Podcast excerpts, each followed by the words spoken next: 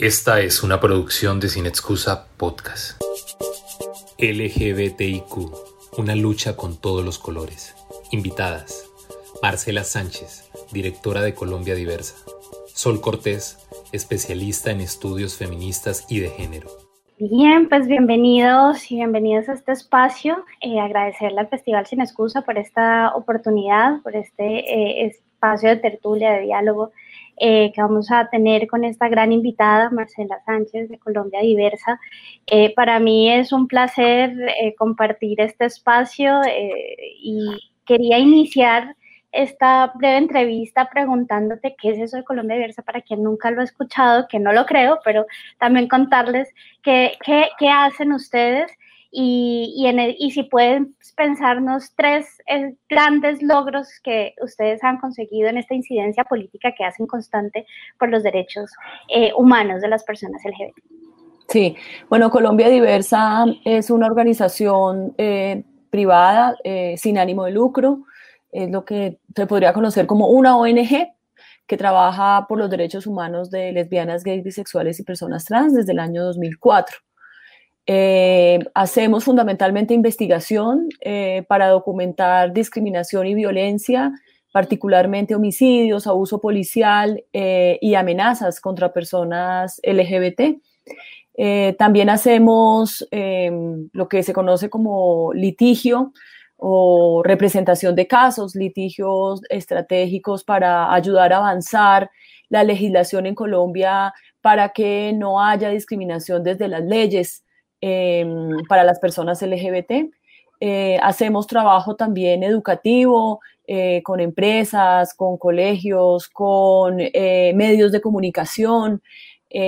tenemos un gran trabajo también en redes sociales con la idea de transformar esos imaginarios o esos conceptos negativos que, que, seguramente conversaremos más adelante sobre las personas LGBT que todavía sirven de sustento para limitar el ejercicio de derechos. Em, también hacemos un trabajo ahora particularmente en lo que tiene que ver con el acceso a la justicia por parte de las víctimas LGBT en el marco del conflicto armado colombiano. Entonces hacemos trabajo también frente al sistema de justicia transicional. Entre los logros más destacables de Colombia diversa y por lo que más se nos conoce, eh, pues es por haber logrado eh, equiparar en derechos o haber logrado la igualdad para las parejas del mismo sexo en Colombia. Es decir, antes del 2004, las parejas del mismo sexo en Colombia, en Colombia no tenían ningún derecho. Después del 2004 y, y especialmente desde el 2016 tienen todos los derechos que antes solamente tenían los heterosexuales por el hecho de ser heterosexuales. Entonces hicimos como una equiparación legal, ni más ni menos, no es ni un derecho especial ni distinto, los mismos derechos que tenían las parejas en Colombia. Hablemos de eso, de ese privilegio, ¿no? De ese privilegio heterosexual que para quienes nunca han escuchado y, se posicionarán diciendo, bueno, pero yo soy heterosexual, ¿qué privilegio va a ser ese si, si es lo normal, entre muchas comillas? Eh, pues el privilegio es eso de todo aquello que una persona heterosexual puede hacer tranquilamente sin ningún tipo de temor y, que las personas LGBT tenemos que pensándolo dos veces, ¿no? No, ¿no? Ellos no tienen que salir de closet. Pero esa salida de closet es que es una gran metáfora sobre diversos aspectos. Pues aprovechamos el espacio para contar cuál es ese privilegio heterosexual y por qué es importante equipararnos en una sociedad realmente democrática. Esa palabra sol me gusta mucho porque cuando los derechos no son iguales para todo el mundo, eh, cuando no todos podemos disfrutar de esos derechos, sino algunas personas, entonces esas personas que los pueden disfrutar no tienen derechos, tienen privilegios. Decir, tienen prerrogativas por encima del resto de la población. Y ahí podríamos, eh, digamos, dar muchos ejemplos que la historia nos ayuda a entender. Es decir, hasta hace muy pocos años, por ejemplo, en Estados Unidos estaba prohibido el matrimonio, como se llama, interracial, es decir, entre una persona afro, una persona negra y una persona no negra. Estaba prohibido por la ley. Estaba prohibido por ley, por ejemplo, usar el transporte público. Solamente las personas blancas se podían subir al transporte público. Para no ir muy lejos en Colombia, hasta el año 1932, solo los hombres podían tener escrituras públicas. Es decir, las mujeres no podíamos ser dueñas de bienes y ahí por bienes de, les voy a decir que hasta el vestido, o sea, nuestros vestidos, las joyas, eh, cualquiera que fuera nuestra propiedad, era propiedad de nuestro marido si eran casadas o del padre de familia. Y hasta hace muy poco, por el hecho de ser heterosexual, que es una condición natural, o sea, uno nace heterosexual, así como nace lesbiana o nace gay o nace persona trans, es solo por el hecho de nacer heterosexual, entonces tenía más derechos. Es decir, incluso en Colombia podía ser notario. ¿Y por qué hago el ejemplo? Porque si usted era gay, no podía ser notario. Si usted era gay, no podía estar en las fuerzas militares si era heterosexual, sí podía. Entonces, por el solo hecho de nacer heterosexual, usted tenía privilegios de tener trabajo, de, no ser expulsado del colegio, de poderse casar, de poderse, y casar no es un simplemente figura legal, es que tenemos casos de parejas que han vivido, parejas del mismo sexo viven 20 años juntas, eh, se muere uno de ellos y viene la familia a reclamar todos los, los bienes como si no hubiera habido una pareja eh, y eso no le pasa a una pareja heterosexual. Entonces, ese, ese uso de la palabra privilegio ayuda a explicar muy bien cómo unas personas tienen unos derechos y otras tienen otros, otros, o no tienen ninguno. Y eso es lo que no puede pasar en un Estado social de derecho como el colombiano. Todas las personas por ley tienen que tener los mismos derechos y las mismas oportunidades.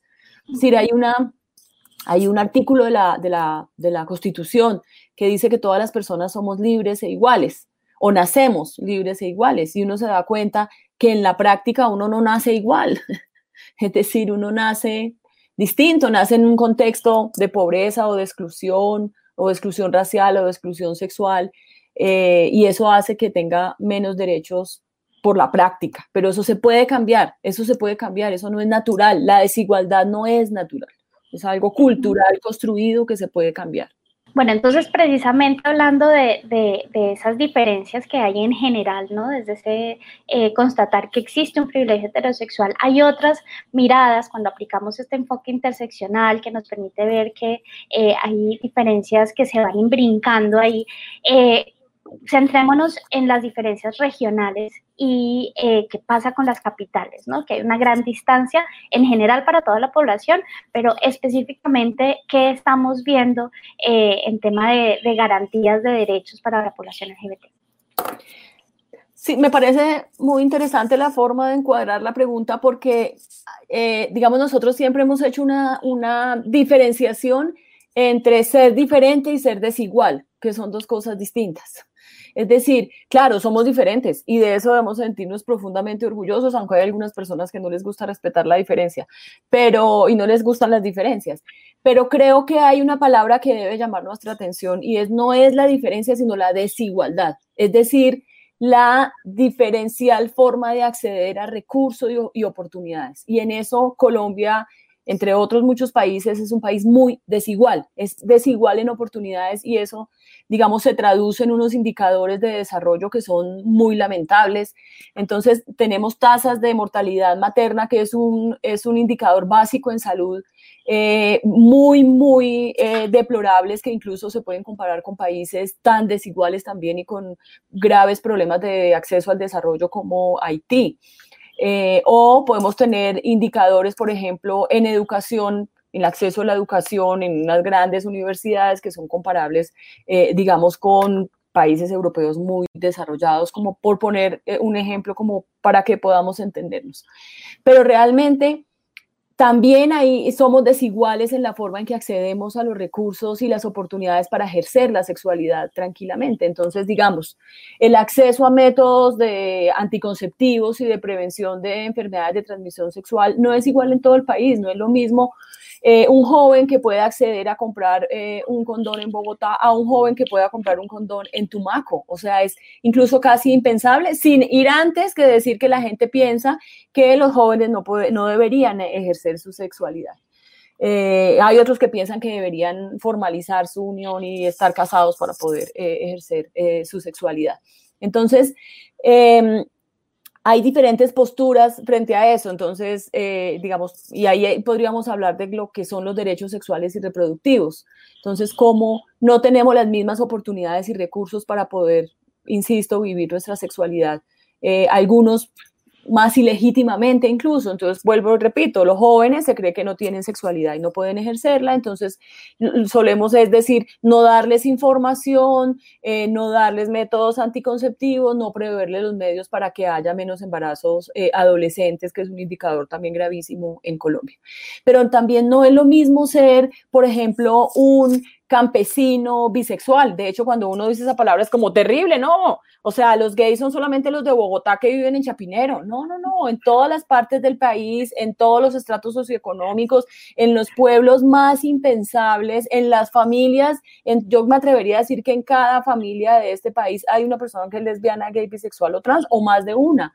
Pero nos produce como como em, dificultades incluso asociar ciertos términos. Hay unos grupos maravillosos en, en, la costa pacífica colombiana, eh, afrocolombianos, eh, que son gays, lesbianas, bisexuales y trans trabajando por sus derechos en Tumaco, en el norte del Cauca, en Buenaventura, en Quibdó, en, los municipios más pequeños de, esos departamentos, eh, luchando dentro de sus propias comunidades para reivindicar su diferencia sexual dentro de la diferencia racial. O, por ejemplo, lo que significan las eh, jóvenes eh, en Vera, Chamí, eh, trans de Santuario Risaralda. O sí, que implica, por ejemplo, en las zonas mineras, las personas trans que ejercen prostitución en estas zonas y que nadie habla de esto, migrantes. Es decir, realmente hay un imaginario que asocia ser lesbiana o gay a una persona rica, eh, con ingresos, que ha estudiado, pero no pensamos, por ejemplo, en Bogotá, que ser lesbiana en Usme, una localidad rural de, muy rural de Bogotá. Entonces hay que empezar también a mostrar la diversidad dentro de la supuesta diversidad. Nosotros, las personas LGBT, no somos la diversidad, digamos, incluso también hay problemas de discriminación dentro de nosotras y nosotras mismas, por supuesto.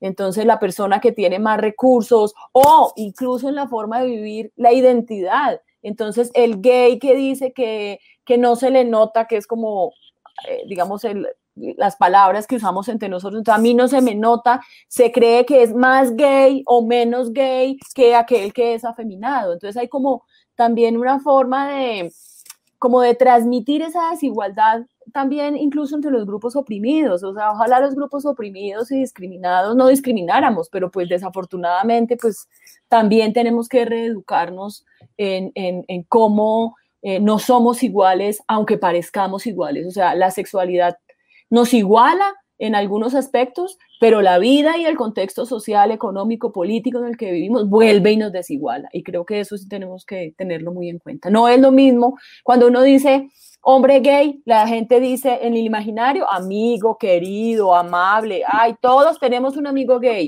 Y uno dice travesti y la gente piensa como, uy, peligro, eh, las asocian con drogas y nadie se siente orgulloso de tener una amiga trans, por ejemplo, o una amiga lesbiana. Eso marca la desigualdad en el imaginario, en, la equivalencia de los seres humanos, desafortunadamente pensando eh, en clave de, retos, ¿no? Dentro de estas luchas sociales.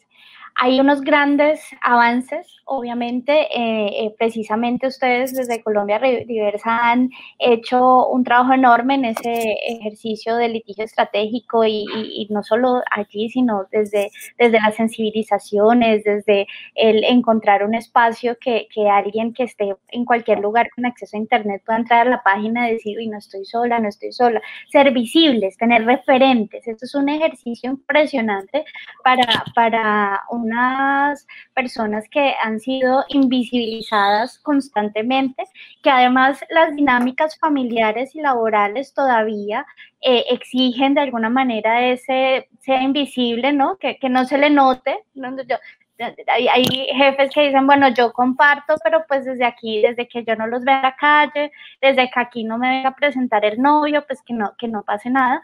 O incluso en las familias todavía, pues se presenta la amiga ¿no? De, de, de mi hija eh, cuando tienen una relación y cuando están pensándose, viven juntas y, un montón de cosas, ¿cierto? Entonces ahí hay términos de, eh, de, esa, de esos avances ¿cierto? Que, que están, pero aún quedan unos retos. ¿Cuál es ese reto que hay para poder pasar de esta igualdad ante la ley que ya tenemos, ¿sí?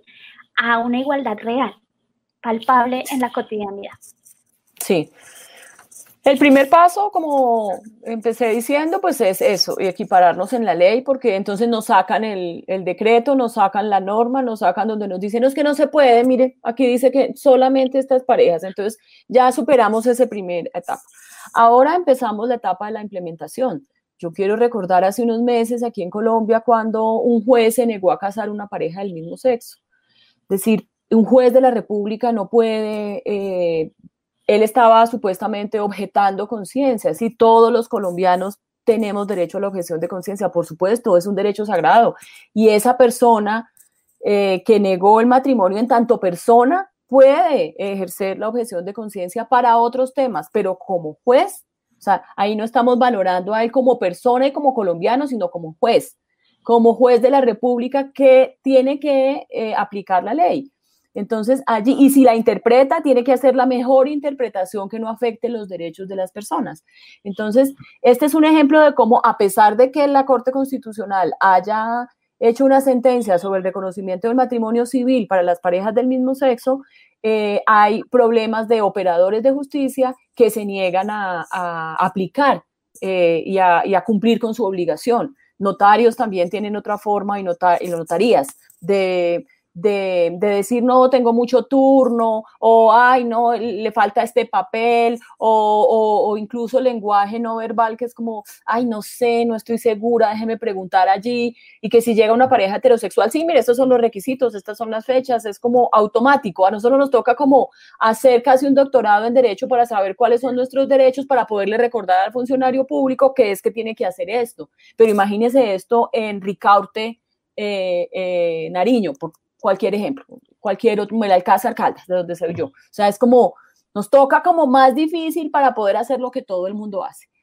Ahora, el hecho de que, de que la discriminación y la igualdad más bien, la discriminación esté prohibida y la igualdad sea un deber eh, y un derecho, pues no es tan, no es tan, tan automático. Entonces hay, hay como eh, lo que hablábamos antes, esos imaginarios, como el ejemplo que tú ponías, es como, sí, está bien, yo acepto que sea gay, pero que no se vista de mujer, ¿no? pero ¿qué tiene en la cabeza? ¿Y se viste de mujer qué? O sea, no sé, en ese programa de humor que a mí no me gusta mucho, pero siempre lo pongo de ejemplo porque es tan bueno, es tan ramplón y tan, tan humillante y sirve para poner el ejemplo pedagógico. Es una estrategia pedagógica buena porque sirve para poner los peores ejemplos, pero hay un programa que se llama Sábados Felices, que todo el mundo lo conoce, en Colombia y, eh, o los papás lo vieron, supongamos que yo ya tengo muchos años y la gente joven no lo ve, pero hay un personaje que se llama Barbarita. Barbarita pues es un hombre que se viste de mujer, no es trans, no es gay, no es bisexual, pero es como Barbarita sí se puede vestir de mujer, pero entonces una persona trans no, es como, y entonces, y el papá también se viste en las fiestas, no sé, en, las, en, los, en, los, en los festivales populares, la gente cambia de rol, de género y ahí sí se acepta, pero en la vida ahí sí no se puede aceptar. Entonces, todavía los desafíos de convertir esa, esas, esos presupuestos tan lindos que están en la sentencia son enormes. Entonces, es como, yo recuerdo hace tantos años cuando un periódico tituló como, la corte permite que las parejas del mismo sexo se den besos. No, no, yo no necesito permiso de la corte para darme besos y además nunca ha estado prohibido. Hay cosas que incluso están prohibidas en la vida, pero no en la ley. Pero la gente de hecho asume que ya estaba prohibido. Nunca hubo una ley que dijera prohíbanse los besos a las parejas del mismo sexo. Era una práctica, pero le tocó a la corte recordarlo. Entonces, sí, falta mucho ahí el Ejecutivo y, y por el Ejecutivo no estoy diciendo solamente el gobierno nacional y sus ministerios, también las alcaldías, las secretarías del despacho, salud, educación, gobierno, cultura, las gobernaciones, los consejos municipales, las asambleas departamentales, tienen la obligación de bajar esos presupuestos legales a la vida real de la gente, asignarle recursos, hacer políticas públicas. Esta semana hay una discusión, eh, o hace varios días ya, en el Congreso de la República sobre la política pública LGBT de carácter nacional. Y a veces nos dicen, es que eso es un capricho de los activistas. No, las políticas públicas son la forma en que el Ejecutivo, justamente lo que estaba diciendo, hace realidad la no discriminación. Si este joven que en Cincelejo, Colombia, en el norte, en la costa colombiana, perdió un brazo porque otro joven no le gustaba que él fuera gay y afeminado y cogió un machete y le, le cortó el brazo. Más allá de pensar si el muchacho va a la cárcel o no, la discusión penal es dónde están las políticas educativas y culturales que enseñan a la sociedad que no se puede discriminar. Eso debe hacerlo el Ejecutivo. Para eso es una política pública. Cuando un juez no casa y no cumple su deber, cuando un joven pierde su brazo, cuando un activista lo amenazan y sale en un panfleto amenazante, ¿qué es lo que está diciendo? Que en este país no hay políticas públicas en contra de la discriminación. Ese es un indicador de que se necesita esfuerzos del Estado para acabar con la discriminación y garantizar la igualdad. Y vuelvo a citar el artículo 13 de la Constitución. El artículo 13 dice, nacemos libres e iguales, y luego hay otro, otro mm, parágrafo, otra frase que dice como, y el Estado desarrollará acciones para que eso sea real y efectivo. Si el Estado tiene que hacer algo, ya dijimos que nacemos desiguales, pues el Estado tiene que hacer algo para volvernos iguales. Y la sociedad, porque eso, eso es hay una corresponsabilidad, yo tampoco me puedo lavar las manos, ¿no? Como, ah, hemos sido educados así toda la vida, tienen que tenernos paciencia porque así fue mi papá, mi abuelo, mi bisabuelo y pues es muy difícil cambiar, no, ya nos tiene que empezar a incomodar la, la discriminación, porque solamente nos incomoda hasta que nos toca. Y entonces, hasta que no nos toca, y bueno, y esa es una estrategia pedagógica. O sea, si de pronto en su familia usted quisiera que su hermano no fuera tratado de la misma manera, si, su hermano tuviera cualquier condición en la vida que lo hagas sujeto de discriminación, usted lucharía para que eso no pasara. Pero la gente no, no se siente tocada y creo que si nos ponemos a ver este universo de discriminaciones en cualquier momento, por cualquier razón, las personas la han sentido. Y creo que ese es el mejor motivante para decir, debemos cambiar y debemos hacer algo para que esto no pase. Hablas de, algo fundamental y es la responsabilidad del Estado, porque a veces eh, quienes trabajamos en, los procesos de, implementación de políticas, eh, yo, he escuchado discursos en donde se dice, bueno, y las ONGs que saben, ustedes que saben de eso, ¿no? Ustedes grupo de mujeres, ustedes grupo de víctimas, ustedes grupo eh, que trabaja con población LGBT, ustedes enséñennos, ¿no? Y nos dicen eso la administración y hay que recordarles que, no es tarea de la ONG, ¿no? El tercer sector hace exigibilidad, acompaña, sensibiliza, obviamente, eh, pero esto en últimas es responsabilidad del Estado eh, que tiene ahí, eh, pues tiene que cumplir esas, garantías, esa normatividad. Yo para ir, ir cambiando a, otro escenario, ¿no? Porque hablas de la corresponsabilidad, ¿no? de la que hacemos también como sociedad. Hay algo maravilloso del festival Sin Excusa y es que eh, cuando se hacen estos momentos, eh, cuando se hacen las, los festivales presenciales, hay eh, una casa enorme que acoge, que es la Universidad Surcolombiana. De hecho, pues, los chicos hacen parte de, la universidad como egresados. Hacen, y la Universidad Surcolombiana es la universidad pública de esta región y es la universidad que no solo llega a personas del Huila, sino de todo el sur, ¿no? Del Caquetá. A esos jóvenes, a esos jóvenes que posiblemente estén conectados y nos estén viendo en esta entrevista, ¿cuál es ese mensaje? ¿Sí? ¿Cuál es ese mensaje además para, pues, después de todos los años de experiencia, a, esos jóvenes que les tenemos que decir para que contribuyan en esa corresponsabilidad y para los universitarios y jóvenes no universitarios, porque también estarán conectados de, colegios, instituciones educativas, eh, ¿qué les debemos decir a esos chicos, chicas, chiques que se están identificando, que están reconociéndose? Eh, ¿Qué les decimos para que no, no se sientan solos, que sepan que tienen derechos y, que, que aquí estamos luchando para transformar esta sociedad? Sí. Digámoslo, eh, hay, un, hay un discurso muy optimista y romantizador de los jóvenes en términos de los jóvenes son el cambio. No, hay unos jóvenes que no quieren cambiar y hay unos jóvenes que son igualmente, eh, digamos, muy retrógrados. Em, pero bueno, eh, hay, que, hay que darle mensaje a los dos. Yo creo que a, tanto a quien quiere que cambie esta sociedad para hacer una sociedad más igualitaria, no importa la razón por la que sea, eh, como aquellos que, que, ahora incluso se están organizando en contra de los derechos a la igualdad, que es como muy lamentable.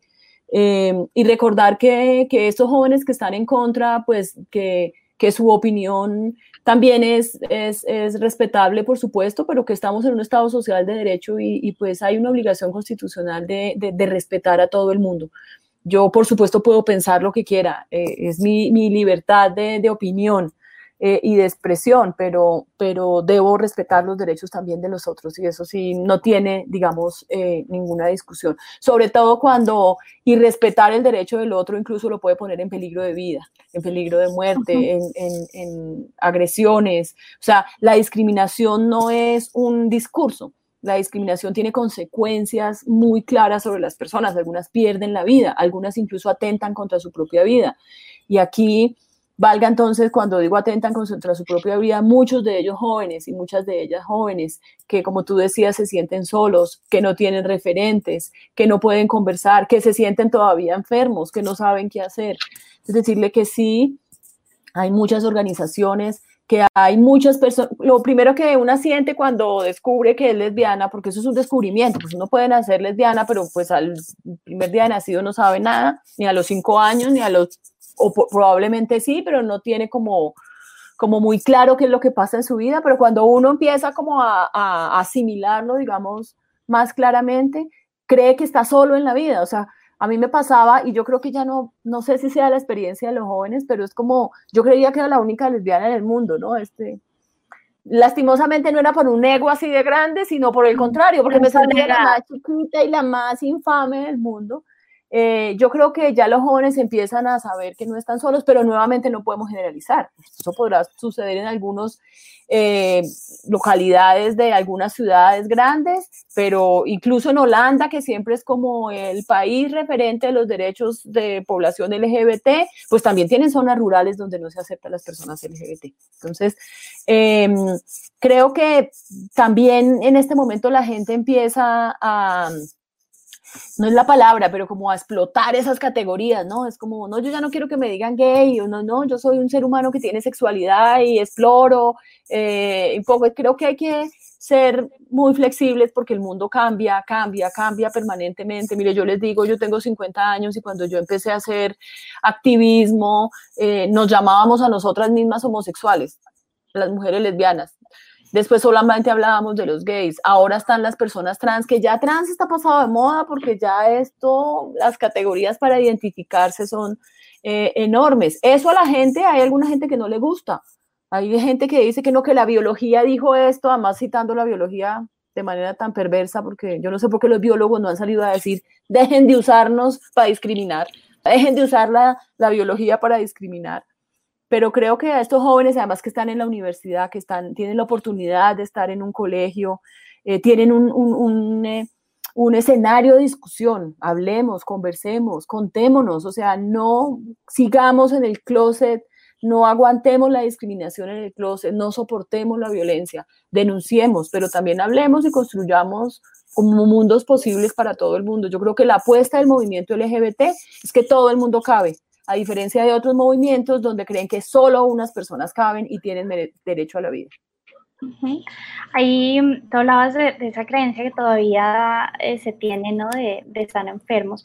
En esta región, además, hay un discurso eh, conservador muy ligado a los discursos religiosos, en donde, en donde hay muchas personas sintiéndose con culpa porque, porque tienen entre un demonio dentro que, que, les hace ser de esta manera y tienen que, pedir perdón a Dios por, por sentir, ¿no? Y por amar eh, de, como amamos. Entonces, eh, es, es, preocupante, ¿no? Porque todavía tenemos no solo el discurso positivista que, que, nos habla de estas enfermedades y de que nos remite a lo biológico, eh, y que además hay que hacer pedagogía para recordar que ya, ya eh, eh, por fin la, la, la, psicología, la psiquiatría han, han, tomado, reflexionado sobre esas posturas tan tremendamente discriminatorias que tenían, pero también tenemos una tarea pendiente y es qué pasa con estos discursos religiosos. Y ahí pues recordarnos que siempre estamos en, peligro de que se retrocedan en nuestros derechos conseguidos, que esto no es una cosa que vaya siempre eh, evolucionando cual Darwin, no, esto es un tema que, que hay una posibilidad de retrocesos. En este momento, en este contexto de luchas sociales, ¿cuál es el reto que tenemos con, con estos discursos que están surgiendo? Eh, bueno, siempre han existido, pero que están retomando fuerza. Y, bueno, esa, esa sería como la pregunta. Sí. Eh, sino retomar que, que, hace 35 años la Organización de la Mundial, Mundial de la Salud dejó de considerar la homosexualidad una enfermedad. 35, dejen de repetir eso, por favor, 35 años de retraso. Eh, Sí, yo creo que el reto es grande además porque estos discursos religiosos la gente cree que están en contra solamente de la población LGBT y entonces el resto de la población se siente ajena a esto. Esto, mire, esto es un atentado contra la democracia y la pluralidad, no contra las personas LGBT. Entonces hay que bajarse del bus y de la comodidad de, ay, esto es una pelea entre gays y evangélicos. Eso no es cierto. Esto es una discusión mucho más profunda y la gente tiene que sentirse vinculada independientemente de su orientación sexual. ¿Quieren defender la democracia? ¿Les parece muy bien la democracia y la pluralidad? Pues empiecen a meterse en esta discusión, porque esto no es solamente contra los gays. Lo que pasa es que ellos empiezan por el eslabón más bajo de la sociedad en términos de legitimidad social, porque se aprovechan de esos miedos y de esos pánicos que hay sobre la población LGBT para montarse en ese discurso. Entonces, cogieron la discriminación como discurso para conseguir votos. Entonces, hay que tener cuidado con esto y, ahí sí es una invitación a una, desde la academia, un papel fundamental para, para, para hablar de estos temas o un lugar eh, casi que privilegiado para hablar de, de, estos temas, las familias también. Entonces, hay que montarse en, la, en, la, en el bus de la, de la defensa de la democracia y la pluralidad. Para ir finalizando, aunque podríamos seguir en esta conversa maravillosa todo el día, en el marco del festival, sin excusa, ¿cómo pueden contribuir estos espacios culturales a la materialización de esa sociedad realmente democrática y plural? ¿no? ¿Cuál es ese papel que tienen eh, estos espacios culturales donde que podamos materializar una sociedad donde la desigualdad no sea sinónimo de diferencia? Sí, a mí el nombre me parece maravilloso, sin excusa. Yo creo que, es eh, lo mejor que tiene el festival es el nombre. Me imagino que si el nombre es así, el festival es maravilloso. Eh, realmente la cultura tiene un papel fundamental en el cambio de estas estructuras de desigualdad. Eh, realmente estos hechos eh, simbólicos, eh, pero también las reflexiones académicas, pero el arte fundamentalmente, o sea, la literatura, el cine, la pintura, el graffiti, la música, yo creo que ha jugado un papel fundamental en, en siempre como que jalarnos, como jalarnos de la, de la pesada realidad y de ponernos a pensar, yo creo que de ponernos a reflexionar. Eh, yo creo que, no hay que abandonar la cultura como, como espacio de, libertad, como espacio de, discusión, como espacio de, conversa, como espacio de, confrontación, además, pero de confrontación eh, libre y de confrontación eh, entre iguales. Yo creo que que, la, cultura, digamos, nos salva, porque si no, mira, en un país como Colombia, con este conflicto armado tan grave, si no fuera por la posibilidad de, la cultura y el arte que nos ha, que nos ha nada más abierto los ojos. Si no es lo mismo cuando uno le dicen, eh, ha habido una masacre de jóvenes en Samaniego, Nariño, a cuando esto se convierte en un, en un producto cultural que te lo muestra de una manera eh, casi sangra, digamos, sangrante en términos de lo simbólico y de lo que nos debe doler, porque ya nosotros la realidad ya parece que nos superó, pero creo que el arte ahí nos puede volver a, a bajar y decir, ojo, me parece maravillosa esta oportunidad. Marcela, muchísimas gracias por, por, este espacio, al Festival Sin Excusa, agradecerle por este compromiso con la visibilización de todas las luchas sociales. Este, este festival eh, que estamos disfrutando tiene este compromiso con visibilizar las luchas sociales y, por supuesto eh, a Colombia Diversa. Muchísimas gracias por eh, participar y, y, acoger esta invitación. Bueno, mil gracias Sol y mil gracias al, al Festival Sin Excusa por la invitación.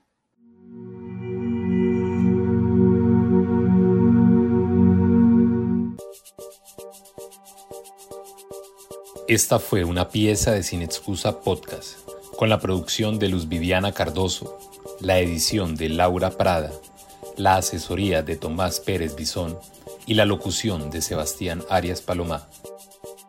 Este podcast y Sin Excusa 15 años fueron posibles gracias a Universidad Sur Colombiana, Ministerio de Cultura, Gobernación del Huila y su Secretaría de Cultura y Turismo, Alcaldía de Neiva y su Secretaría de Cultura, Secretaría de la Mujer y Secretaría de Paz, Proimágenes Colombia, Temporada de Cine Crea Colombia, Fondo para el Desarrollo Cinematográfico, Embajada de México en Colombia, Instituto Mexicano de Cinematografía, Electrohuila, Bancolombia, Infihuila, Comotor, El Patio, Adit, Pavia, Autocinemas del Sur, Diario La Nación, OPA Noticias, Vitalito Noticias, Noticias 24-7, W Magazine, Periódico y Radio Periódico Agrohuila, La Gaitana, Portal Independiente, Radio Universidad Sur Colombiana, Laboratorio de Televisión y Centro de Producción Audiovisual de la Universidad Sur Colombiana,